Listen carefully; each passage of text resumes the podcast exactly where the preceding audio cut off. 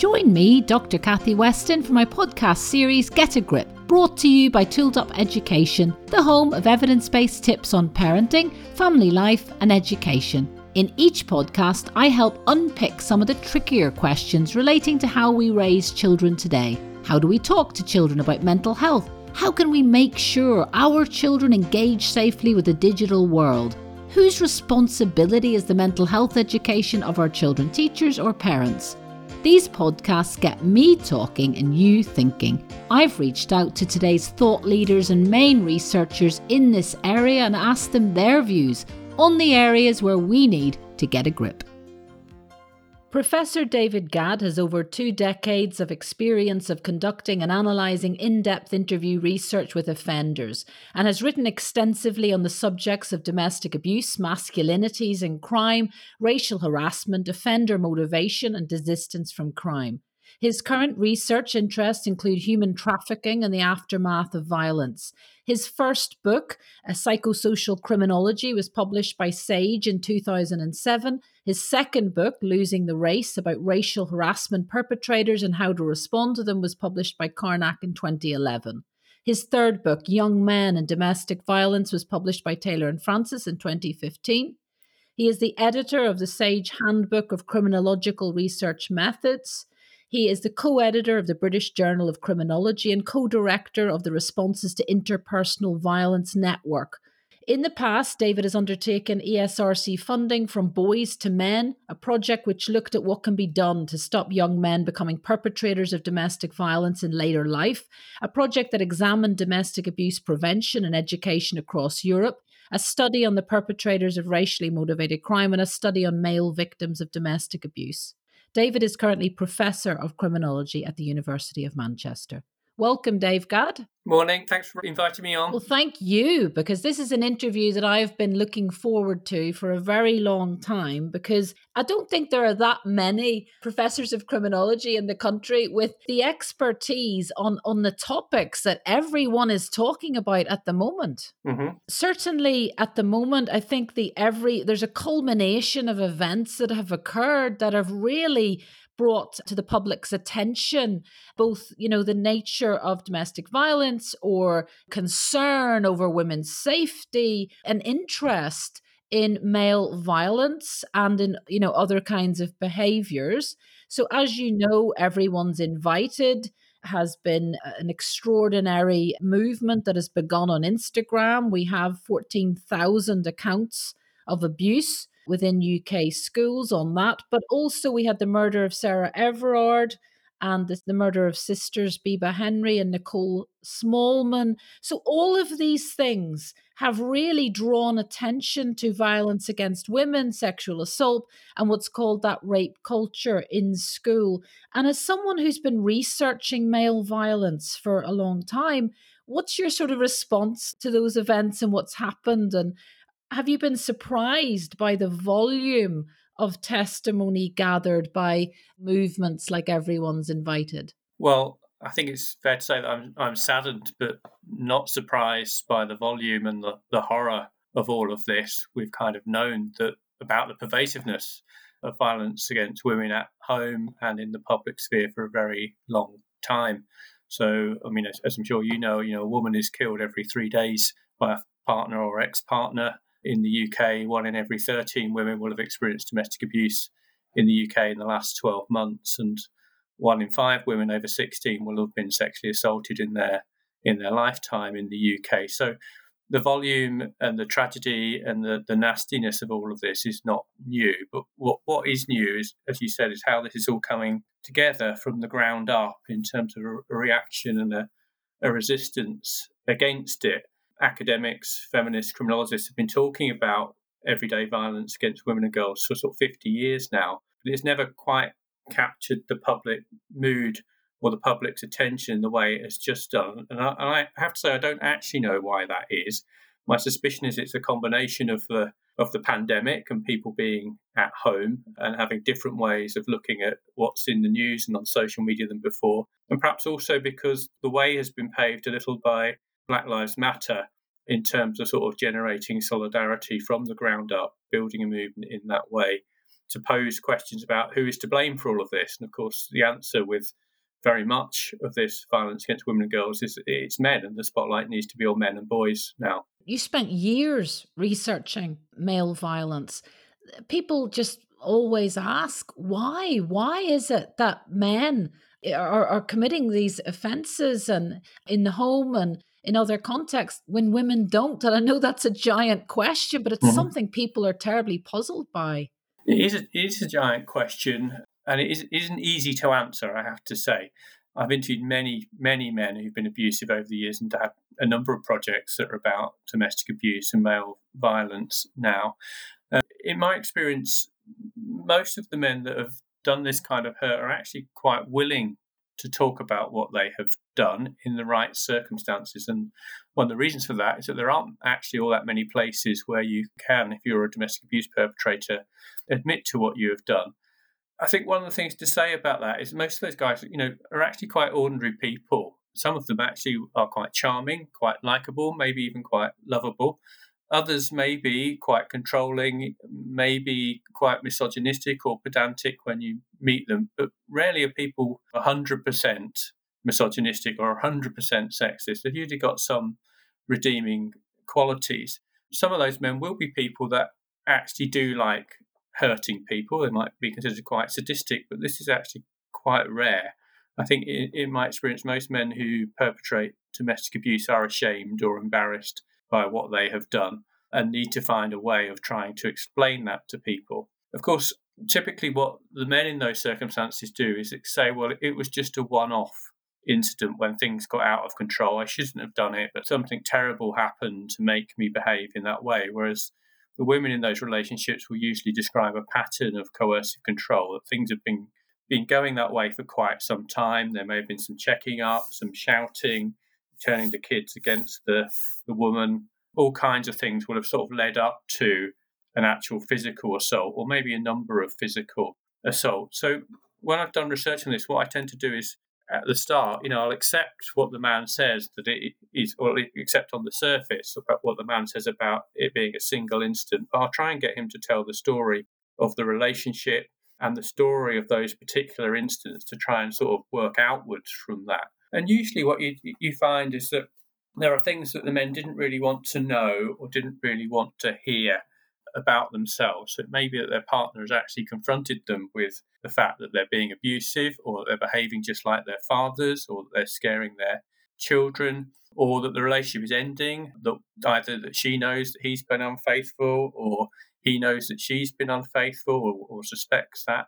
So there'll often be this kind of exchange between the couple. And then sometimes what will happen in that is that the man will actually want to silence the discussion. And that's where the physical violence will, where the, where the kind of psychological abuse, emotional abuse will turn into physical violence. You know, the sexist name calling, the threats won't have worked from the man's point of view to kind of shut down the criticism that's that's being made of him. Sometimes criticism that is actually, as you would say, close to the bone, actually so true that it's painful to hear. And tragically, that's where you sometimes get men who will use strangulation to shut down what their partners are saying, to actually, you know, to, to stop them speaking. And they will say, well, this was just about calming down the situation. But of course, it's absolutely terrifying for anybody to be on the receiving end of that. And that tragically is where, you know, many lethal domestic abuse incidents actually end, you know, that, that, that man actually suffocates the partner in that way. So we've seen a lot of that in the news uh, recently with with attempts by government to now outlaw non-fatal strangulation and to recognise what a serious crime that is. So in those moments, are you suggesting like it sounds like uh, someone is confronted about the way they're acting or behaving and it's hard to believe that a man could just step into that extremely violent space so rapidly because of a bit of because mm-hmm. they've been challenged a little bit. It just seems extraordinary. Well i don't think it is rapid because usually these things will have built up over you know over many months or even many many years. You know we tend to think about domestic abuse. Often when we see it in soap operas or in films as something that's kind of happening every day. And of course there are relationships where physical violence is threatened every day but actually I think in most relationships where domestic abuse happens, it's a kind of rare event. You know, it might happen every five or six months or so.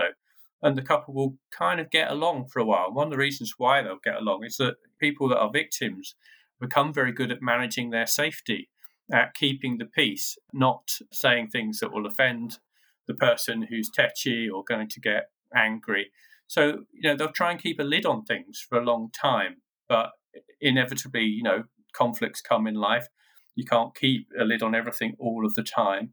And so you may have, you know, a man who's got drink or drug problems, mental health problems, and eventually the partner will need to say, you know, this is too much. And he's going to struggle to hear that if he's an abusive man. And that's kind of where things tend to, where the man will try to say, well, actually, my reality counts, and I don't want to hear your version of reality. And that, that's where this kind of silencing can come in through the use of, of the threat of violence. And I have to ask I mean, there may be people listening who are women who are in this situation and who might be absolutely terrified of bringing up this, uh, the way mm-hmm. you acted last night, Saturday night, we need to talk about. Yeah.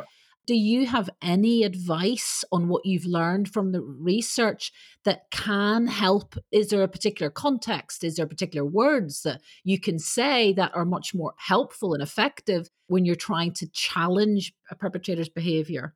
Well, I think the most important thing that people who are living with that threat or fear can do is to let other people know, you know, so that they're not dealing with it on their own. So it's really important to tell other family members what's happening if you can. I mean, sometimes family members will support the perpetrator, and that can cause problems too.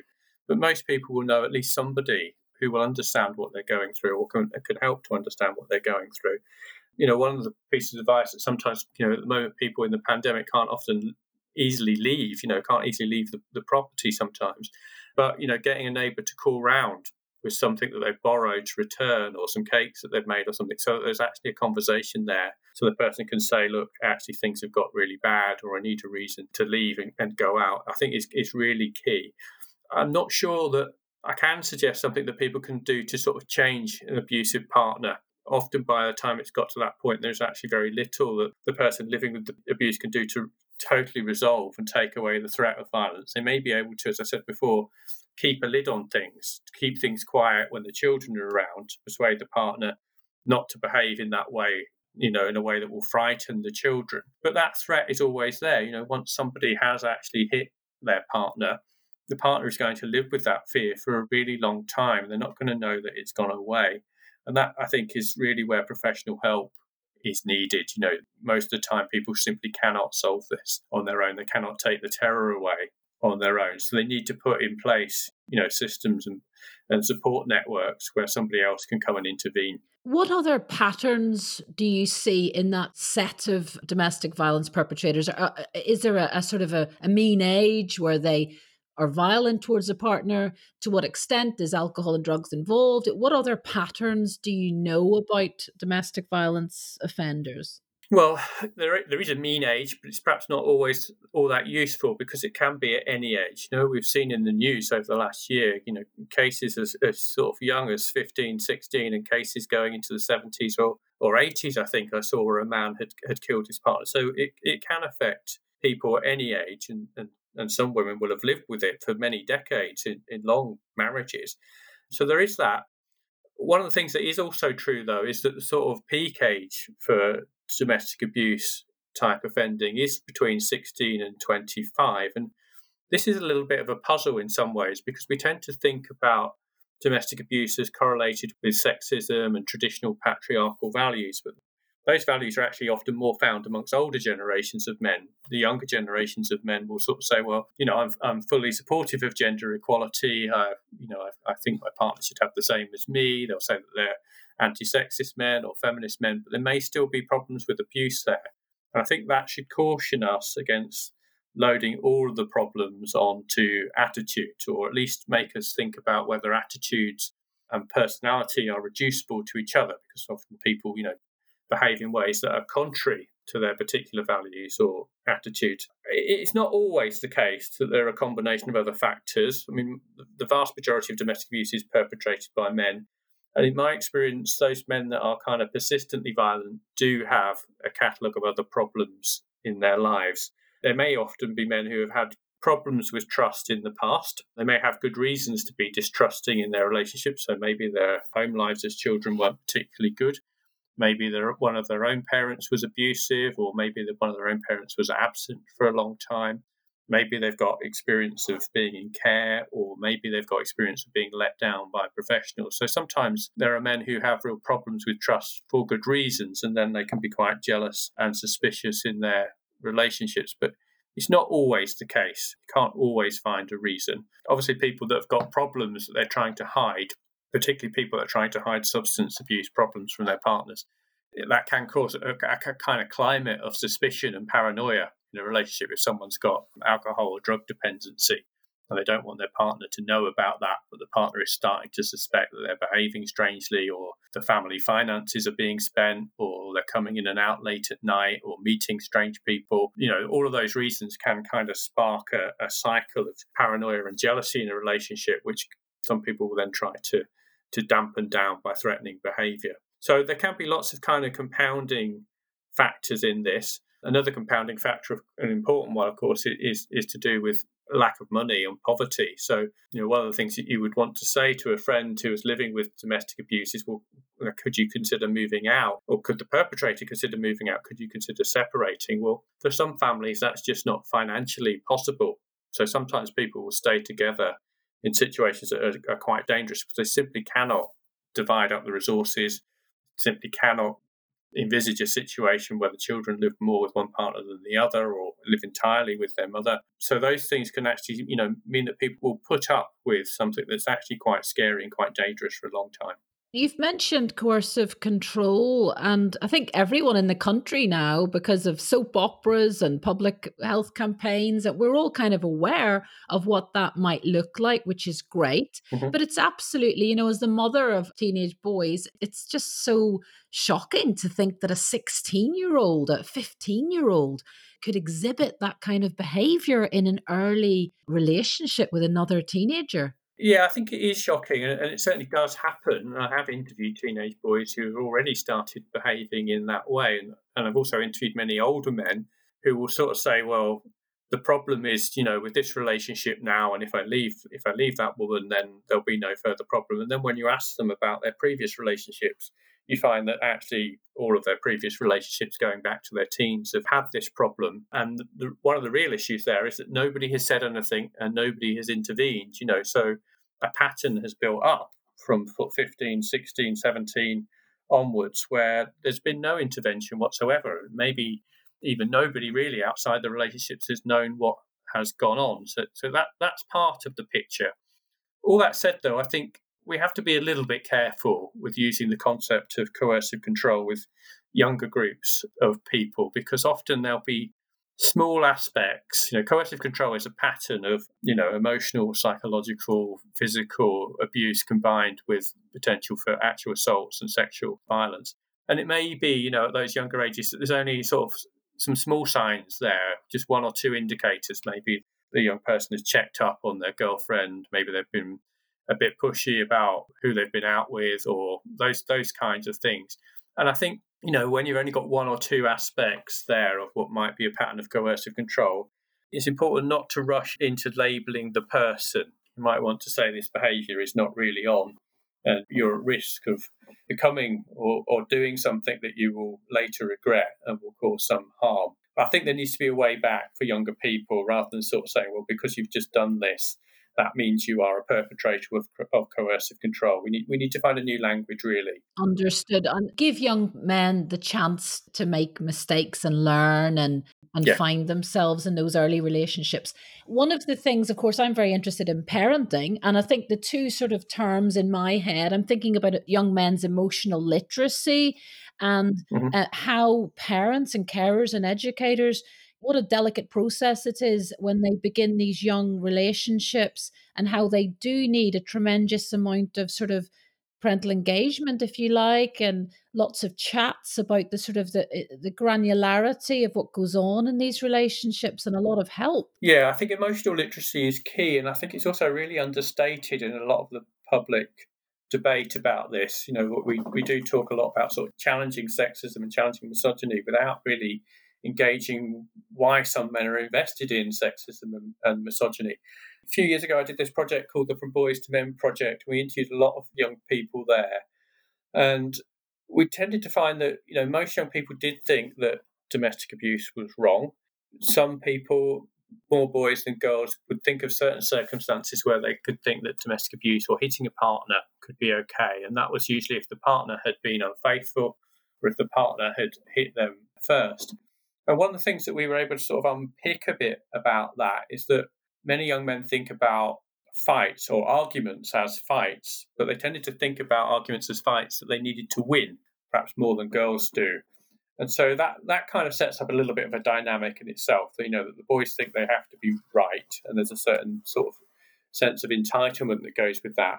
But at the same time, most young men absolutely condemn domestic abuse and violence against women and girls. You know, we, we did focus group after focus group, and in every group, the young men said, "Well, this is this is wrong. You know, that a young man shouldn't be.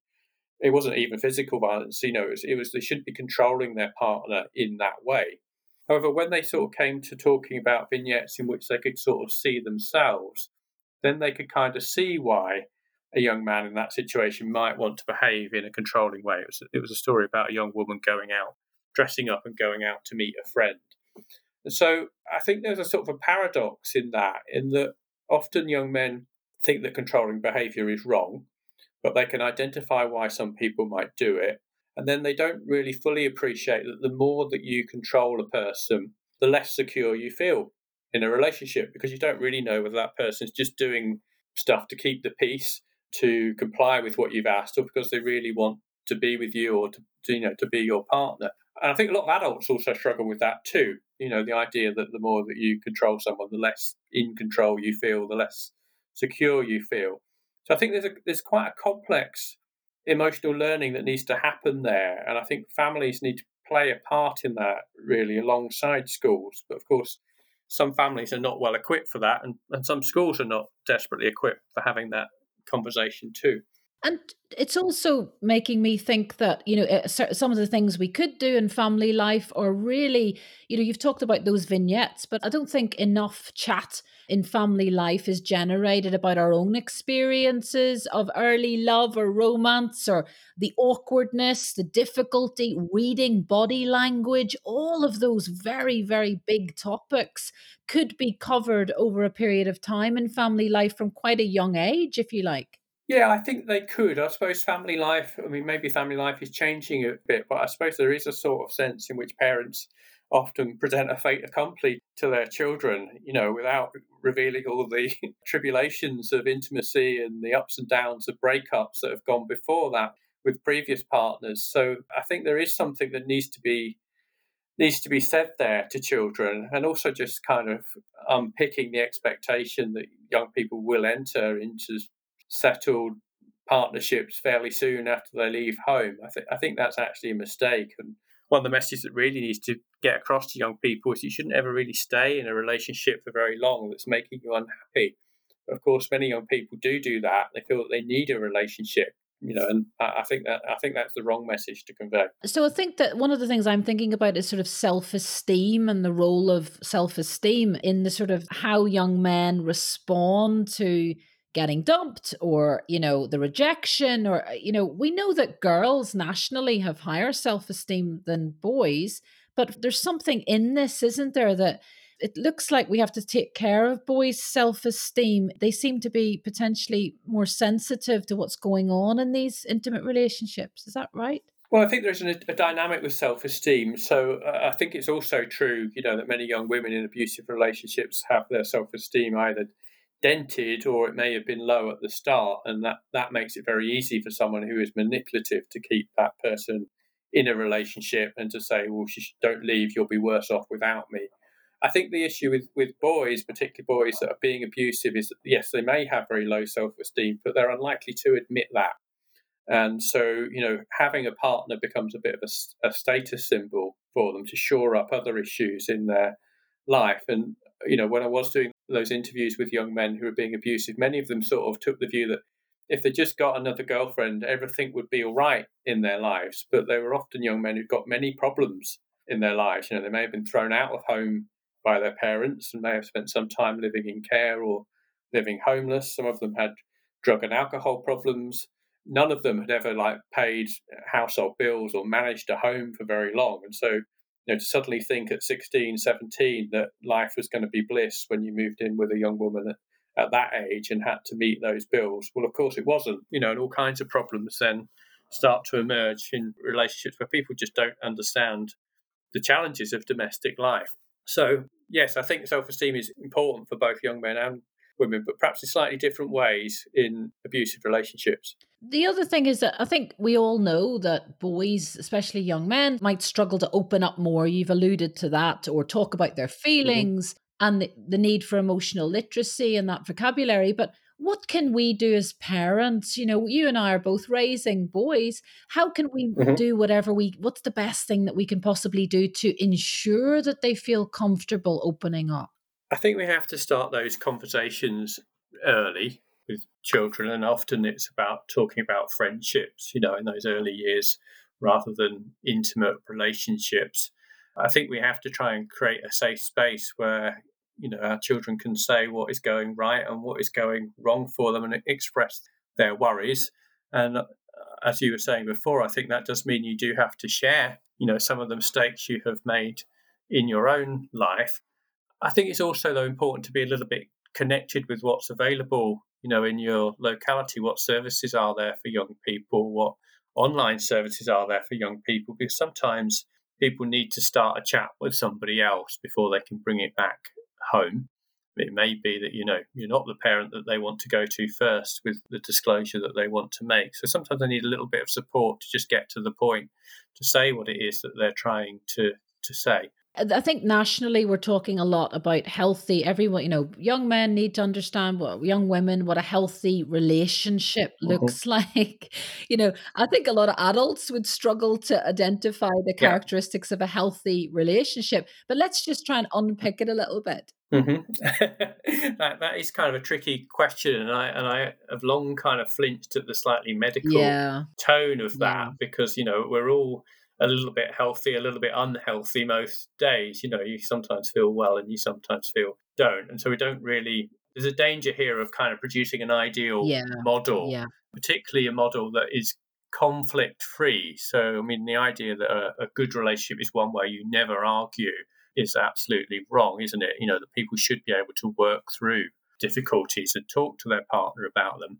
I think perhaps one of the most important things that people need to kind of take on board is, is to have the curiosity to be interested in what the other person is thinking and feeling. And that needs to just go beyond saying, How was your day? Are you all right? And to, to have the confidence to ask the other person what they really want from the relationship in the longer term. And of course, that also extends to the sexual aspects of the relationship to actually ask the person, you know, what it is they really want from intimacy from them rather than just simply trying to you know secure consent for something that the one person wants. So it's that kind of curiosity that I think builds the strongest relationships, and we all kind of have that experience, don't we? Of you know when you see a friend and they genuinely listen to what you're trying to say, and they show that they've listened by echoing back some of what you've told them and probing a bit beyond what you were going to say in the first place. And that you know that can feel like such a weight off a person's shoulders. I think for me that's what makes a really healthy relationship. I think what you're making me think and reflect on is the need to really develop our children's listening skills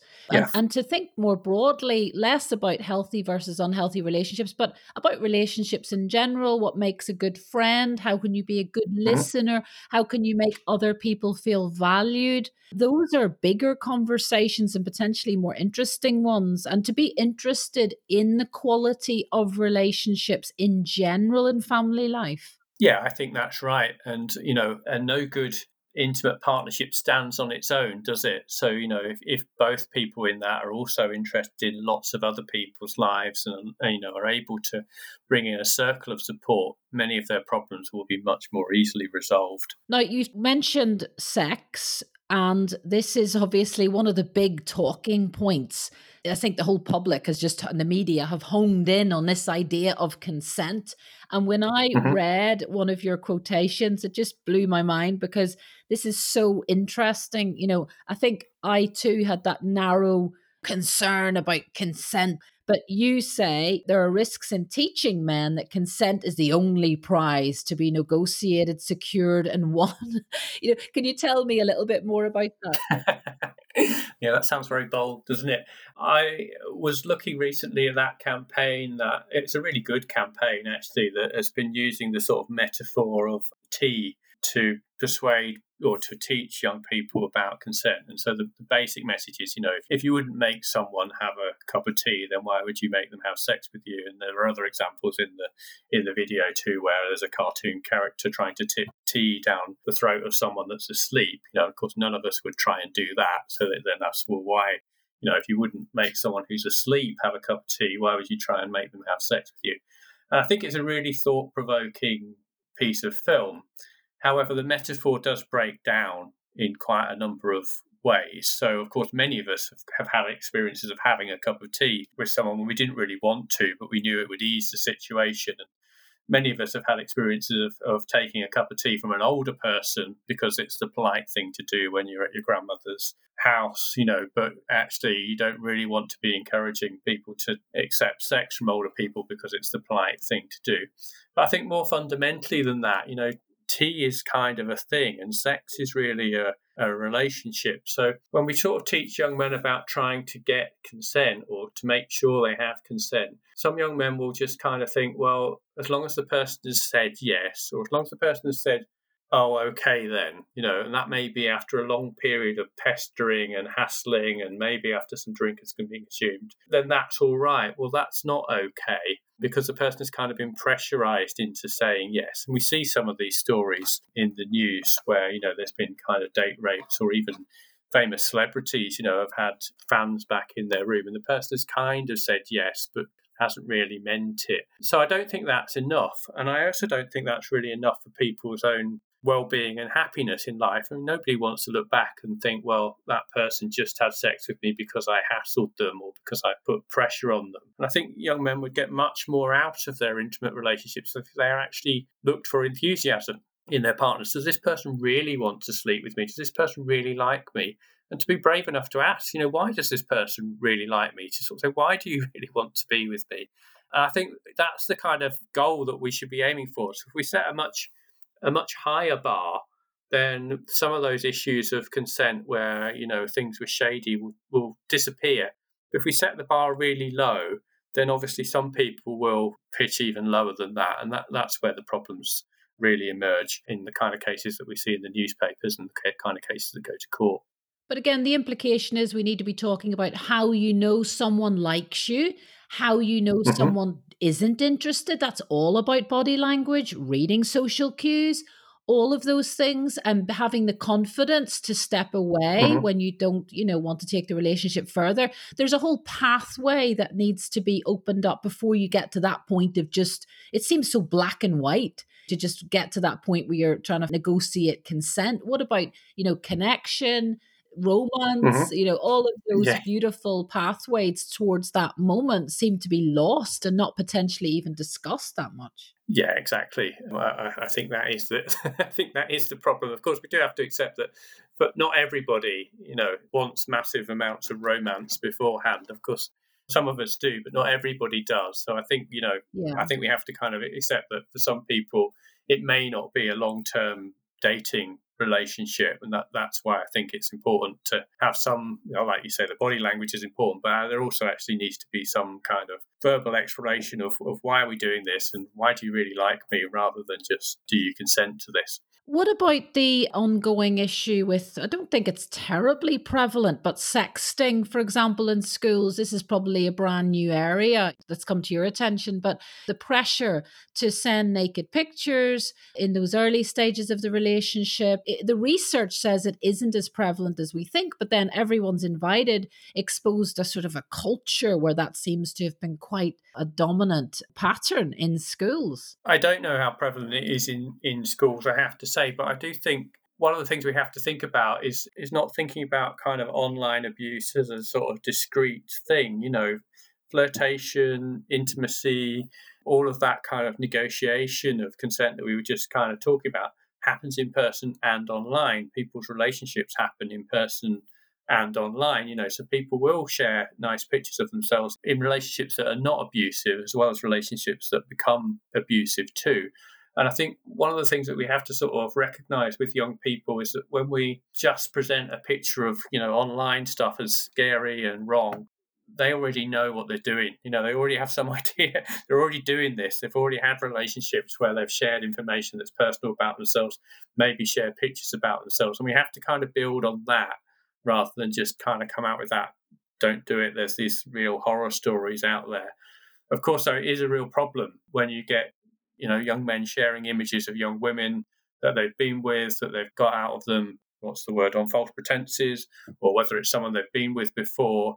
And I think we all kind of have to wise up to the fact that the images that we put out there, whether they're just shared with a friend or, or shared more widely, will exist for a very long time on the internet. It's often very difficult to get them removed. And to what extent do you believe that pornography is affecting young men's attitudes towards women, or is that a bit of a myth? I think it's a really tricky one. I don't I don't think there has been any convincing research on this for quite some time now.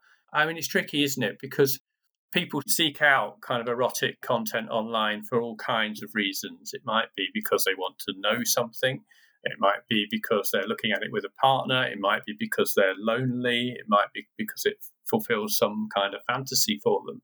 But then when they get there online, what they find is that actually a lot of that content is mixed up with some really horrific stuff. And there was, there was a study done of this recently, you know, that many of the major kind of online, easy to access kind of porn websites have uh, films that are about rape, that are about incest, that are about all kinds of forceful behavior alongside other kinds of content. And so there's something about that that I think frames what people find when they go looking. And I guess the question is whether people have got the wherewithal to try and work out what's good and what's bad. Of course, it also suggests that there's, well, it suggests that there's awful things happening to people out there that are part of the production of pornography that there are people profiting from that and that that is the business model to keep encouraging people back.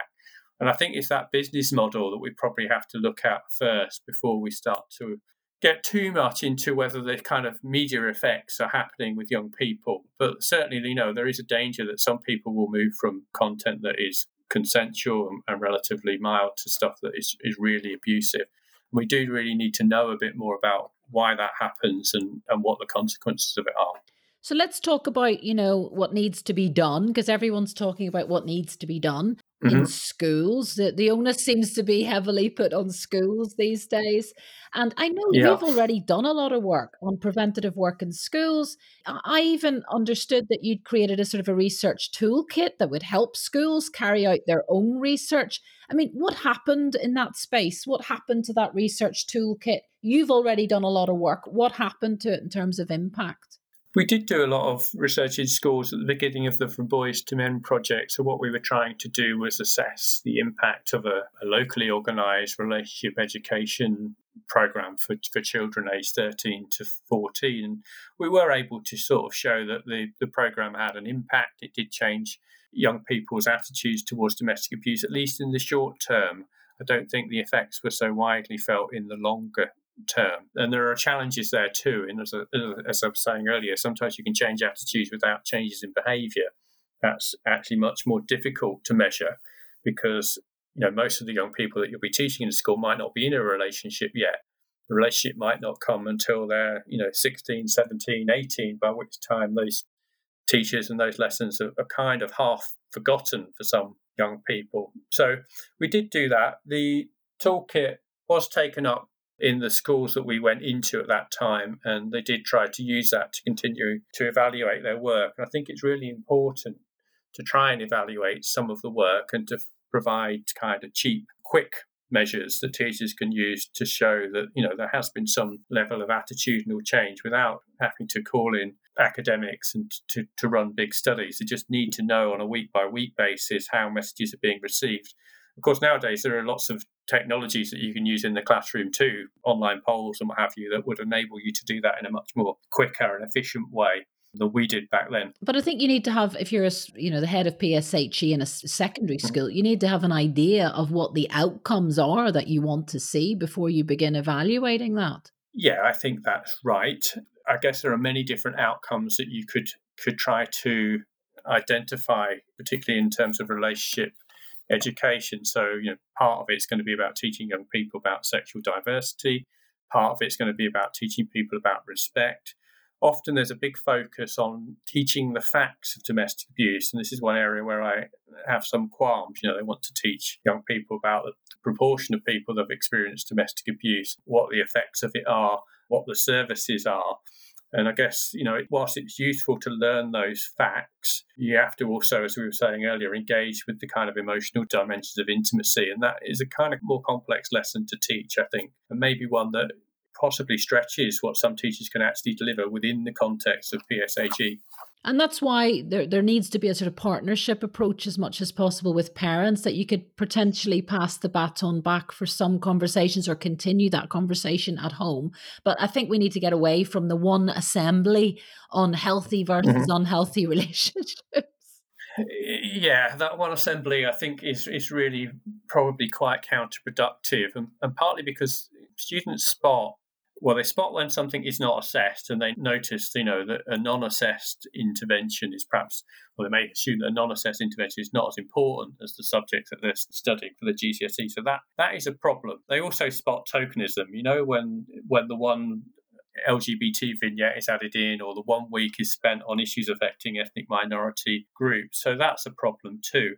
And I think one of the things that we, we actually need to do in, in schools is to think more widely about how these issues can be embedded in the curriculum. So, intimacy and violence are the subject of popular music, of film, of art. You could even have a statistics lesson looking at, at, domestic abuse and trying to make sense of some of the numbers that we see there. I think if we could try to embed stuff much more widely in the curriculum rather than seeing it as a sort of bolt on, then the conversation would really move. It is important that schools do it because, of course, some people's homes are just not able to take this conversation forward. And when you've got young people living with domestic abuse, that education is really critical. And it's really critical that, that students know that there's somebody in the school that they can go and talk to about what's going on at home. And it's really important that schools have got the staff and the resources able to handle such disclosures. So schools have got a really important role to play there, but we need to start connecting up what happens in schools with a wider public debate. You know, and one of the sort of shortcomings I think of what we've done in the UK over the last sort of 10 or 15 years is that whilst there have been some really good public sort of awareness campaigns, often between sort of commercial breaks, between soap operas, they've not really joined those up with the dialogue that's happening in schools or even in probation offices or other youth work that might be happening with people. So the message that government has put out has remained rather static and in one place, and probably in one place that many young people don't go to anymore because people don't they don't really watch commercial breaks now. They they zip through those. So I think there's some joining up to do to sort of create a national debate, particularly about boys and men, that we're not quite there with yet if you are the head teacher of a co-ed school uh, as opposed to a single sex school do you think that the lessons that the learning would look a little bit different? I know schools are struggling with this you know if there is a co-ed secondary school should they do the lessons together the girls and the boys together or should there be a slightly differentiated approach? What's your kind of feeling on that? I think we have to have both really. I think it's really important that there are some single sex spaces to talk about some issues. You know, that, that girls do need a space to talk about some issues without boys being there. And actually, boys probably need a space too to talk about some of the issues without girls being there. But the dialogue is really important. So you need to be able to bring these things back together quite quickly. And I think, you know, where you create a context where boys can't talk to girls about how they feel about things or girls can't say to boys well that's your perspective but think about how it is for us. That's you know that's really building in the mistake isn't it from the outset? And it sounds like you have to be a terribly skilled educator to navigate some of what might happen And that's very scary for teachers. Yeah, I think, you know, the expectations on teachers have raised massively in this area over the last 15, 20 years. And yes, you do need to be really skilled to handle some of this stuff. And I imagine it's actually not very comfortable to listen to some of this content because, you know, you, you will have in the classroom at the moment, perhaps in the wake of the, the murder of Sarah Everard, you know, we've got some young men saying, well, not all men, and some young women saying, well, this has happened to me, maybe even by some of the boys in the classroom. And, you know, we've got 30 different voices there.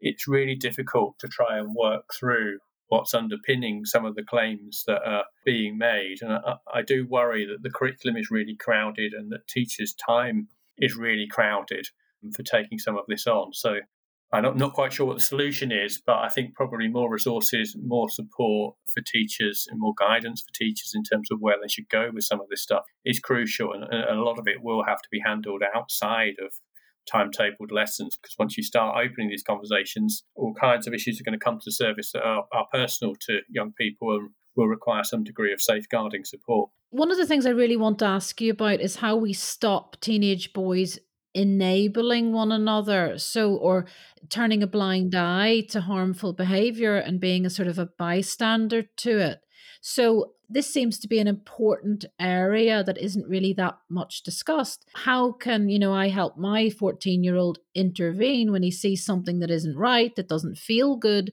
and this is difficult even for adults to achieve but can you say a little bit more about that yeah. sort of peer pressure? Yeah, it is a really tricky area, and, and you know, trying to sort of make rules for everyday social life is always really hard, isn't it?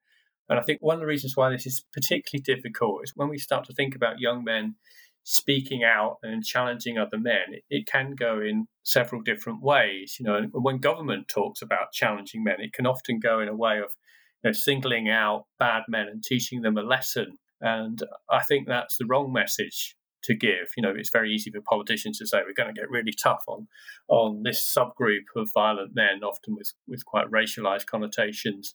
And so, what we don't really want is to be encouraging young men to sort of pick fights in public places, to jump in and and try and rescue women. And I think one of the things that many domestic abuse victims would say is also they don't want people to just suddenly jump in and rescue them from a situation that they've been carefully managing for a long time. So I think we have to think about you know where support and where challenge can happen, and it might not always be in the midst of a confrontation. It might mean that you need to go away and think about how best to intervene, or it might mean that a boy at school needs to go and tell the teacher and have a conversation about how intervention can happen. That may mean that the teacher can do something on a whole class basis that doesn't necessarily single anybody out and rally some other people in the group to share the perspective of the one child that's noticed the problem there. So I think it's those kind of enabling techniques that we need. Of course, you know, anybody that's got parents that are supportive should be encouraged to talk to their parents about how they might take this forward and to try and identify whether there are other peers in their peer group who might share their discomfort with what's going on. So I think that's part of the challenge and we need to sort of get away from the you need to be there all the time on alert to challenge everything that's said because that can be quite hard for young people to sort of have to say the right thing at the right time. Of course, you know, as people get older, you can choose your friends more easily, can't you? And you could sort of decide, well, if this person's going to keep saying things that are, are sexist or racist or homophobic or offensive, that you really don't want to be part of that group. But I think it's tough for kids at school because they're always kind of in the same classroom, aren't they? In the same group, particularly at the moment with the pandemic conditions. They, they've kind of got to stick it out with that group and they've got to think carefully about how they intervene. Now, we've all heard that Ofsted are threatening to go into threatening going into school to explore whether or not appropriate action has been taken, which, you know, these poor mm. schools having to manage that. So I've been thinking, I wonder what Ofsted are going to look for. Are they going to audit classroom mm-hmm. attitudes? You know, are they going to see whether or not schools have carefully evaluated need in this school? Are they going to use evidence based materials? Are they going to involve young people in content and delivery? You know, what do you think Ofsted should be looking for and how could they support schools to do better? Well, I'm not an expert in Ofsted, but I, I, do think the language of threatening to go in is a is a masculine language, isn't it? And it's the wrong approach, isn't it? If you're trying to find a progressive solution to to violence, that we kind of go for this tough talking approach. And I think it'd be better if Ofsted were going in looking to work with schools to see what they can do to support them to improve their provision. I think a key thing for me, and uh, it, it I mean, all the things you suggest are good, but I think a key thing for me is actually about the joined upness of what goes on, particularly after the, the age of 16. So we tend to sort of have this model of relationship education that kind of sticks everything in like a robot that you're just sticking a disc in up to the age of 15, 16, and then it all stops. And it stops at really the wrong point because we know that the problem of domestic abuse really starts to sort of escalate in that 16 plus age group. So we need to be sort of thinking about what foundations are laid in those secondary school years and then find ways of continuing that dialogue in the 16 to 18 or the 18 to 25 year old group. You know, one of the things that's been going on this week is all those disclosures about what's been happening in, in universities. Well, in my experience, the domestic abuse education has, has kind of really ended by the time people have finished their GCSE. So we kind of need to somehow find a way of embedding schools or what happens in schools with a level of through care. And I think that should really take away the focus of uh, the, and some of the pressures on teachers to get all the content in there at that age. Because what's going to happen is when someone's 16 or 17, they're going to sort of think, well, now I'm in this relationship, it's not really working out. And I do remember something my teacher said to me, you know, when I was 15, 14, but I'm not quite sure how relevant it is now. I know the facts of domestic violence, but I don't really know emotionally how to navigate this relationship. So I think it's that joined upness that I'd really like to see Ofsted cultivating, supporting across the education system rather than a kind of let's get tough on schools and hold them to account for what they are and they aren't doing. Because in, in my experience, most schools are, are, doing a pretty good job. And would you be would you front. be a fan of one of the ideas put forward that on, on the point of transition to university, you have to complete mm-hmm. a kind of a module, an online module, or be reminded of some of the principles around you know the way in which we conduct ourselves in personal relationships at uni something like that I don't know about online modules. I don't. I don't know what you think about them, but they can sometimes feel a bit soulless, can't they? So I, I kind of think actually something that's more akin to mentoring might be better for many people. That is is about continuing that dialogue and starting to make it responsive to what's going on in people's lives is what we really need. I'm sure there is online content that could be there, but the danger would be, as we were saying earlier, that it comes back to teaching people the law around consent or teaching people about the percentages of people that have experienced domestic abuse or going through the different types of domestic abuse. I, I kind of think once people have got those kind of facts, they need something a bit more. And one of the problems, I think, for many people that are living with domestic abuse is that they spend quite a long time thinking it's not really domestic abuse, it's something else. It's just a bad patch going through a difficult time. They don't really recognize, they don't really want to recognize that what they're living through is, you know, what's been taught to them before. So I think it needs to be something that's a little bit more responsive than can probably be delivered at, at the moment with online content. So potentially universities and colleges could think a little bit more systemically about the kind of the culture that they want to make sure is there, but also think about how they could set up particular systems, mentoring programs, mm-hmm. you know, something a little bit more interesting yeah. and, and potentially use, you know, peer-to-peer initiatives as well. Yeah, yeah, I think so. I think so. You've written so much, Dave. You, you've produced so many wonderful articles and contents and you know books. What would you really like educators or school leaders to? What would you like to draw their attention to within your work? And are there any particular websites or tools or things that you're aware of that are already in existence in this area that you really want to draw schools' attention to? Uh, they're tough questions. Uh, in terms of services for men, I think the Respect website and the men's helpline is really quite an important service in the UK. But I'd have to check whether it's open to young people or not. And my suspicion is that it actually isn't. I mean, one of the real challenges that we have in the UK is that many services are set up for adults and they don't reach down enough, in my view. And I actually don't think there's any reason why they shouldn't reach down nowadays because the, you know the difference between what 15 year olds and 25 year olds think is not as vast as we, we often assume so I think I need I think I need a couple of minutes to think about your question, Kathy. well, you know, you did so much work from the Boys to Men project or other projects. Mm-hmm. You know, you, you, there were mechanisms that you had suggested to schools that potentially have got lost in the mists of time. That th- there were a few things done on a sort of European level that potentially schools could benefit from, you know, using here? Yeah, we did produce a, a, a, a, it's on the Readapt website, and that we did produce some resources there. Uh, my, my, feeling about them is that probably these things become outdated quicker than you would like now. So, you know, you can always find pop songs that are addressing issues around domestic abuse, but it's really important to keep that up to date. So there's no point in putting stuff on that looks like it's from your, your dad's record collection because you know it's, it's an instant turn off there. So I think it's really important to try and find multimedia resources that enable young people to see themselves in the content to some degree without having to go through the pain of what sometimes like kind of drama groups in in school, forum theatre. I think quite a lot of young men find that quite difficult and off-putting.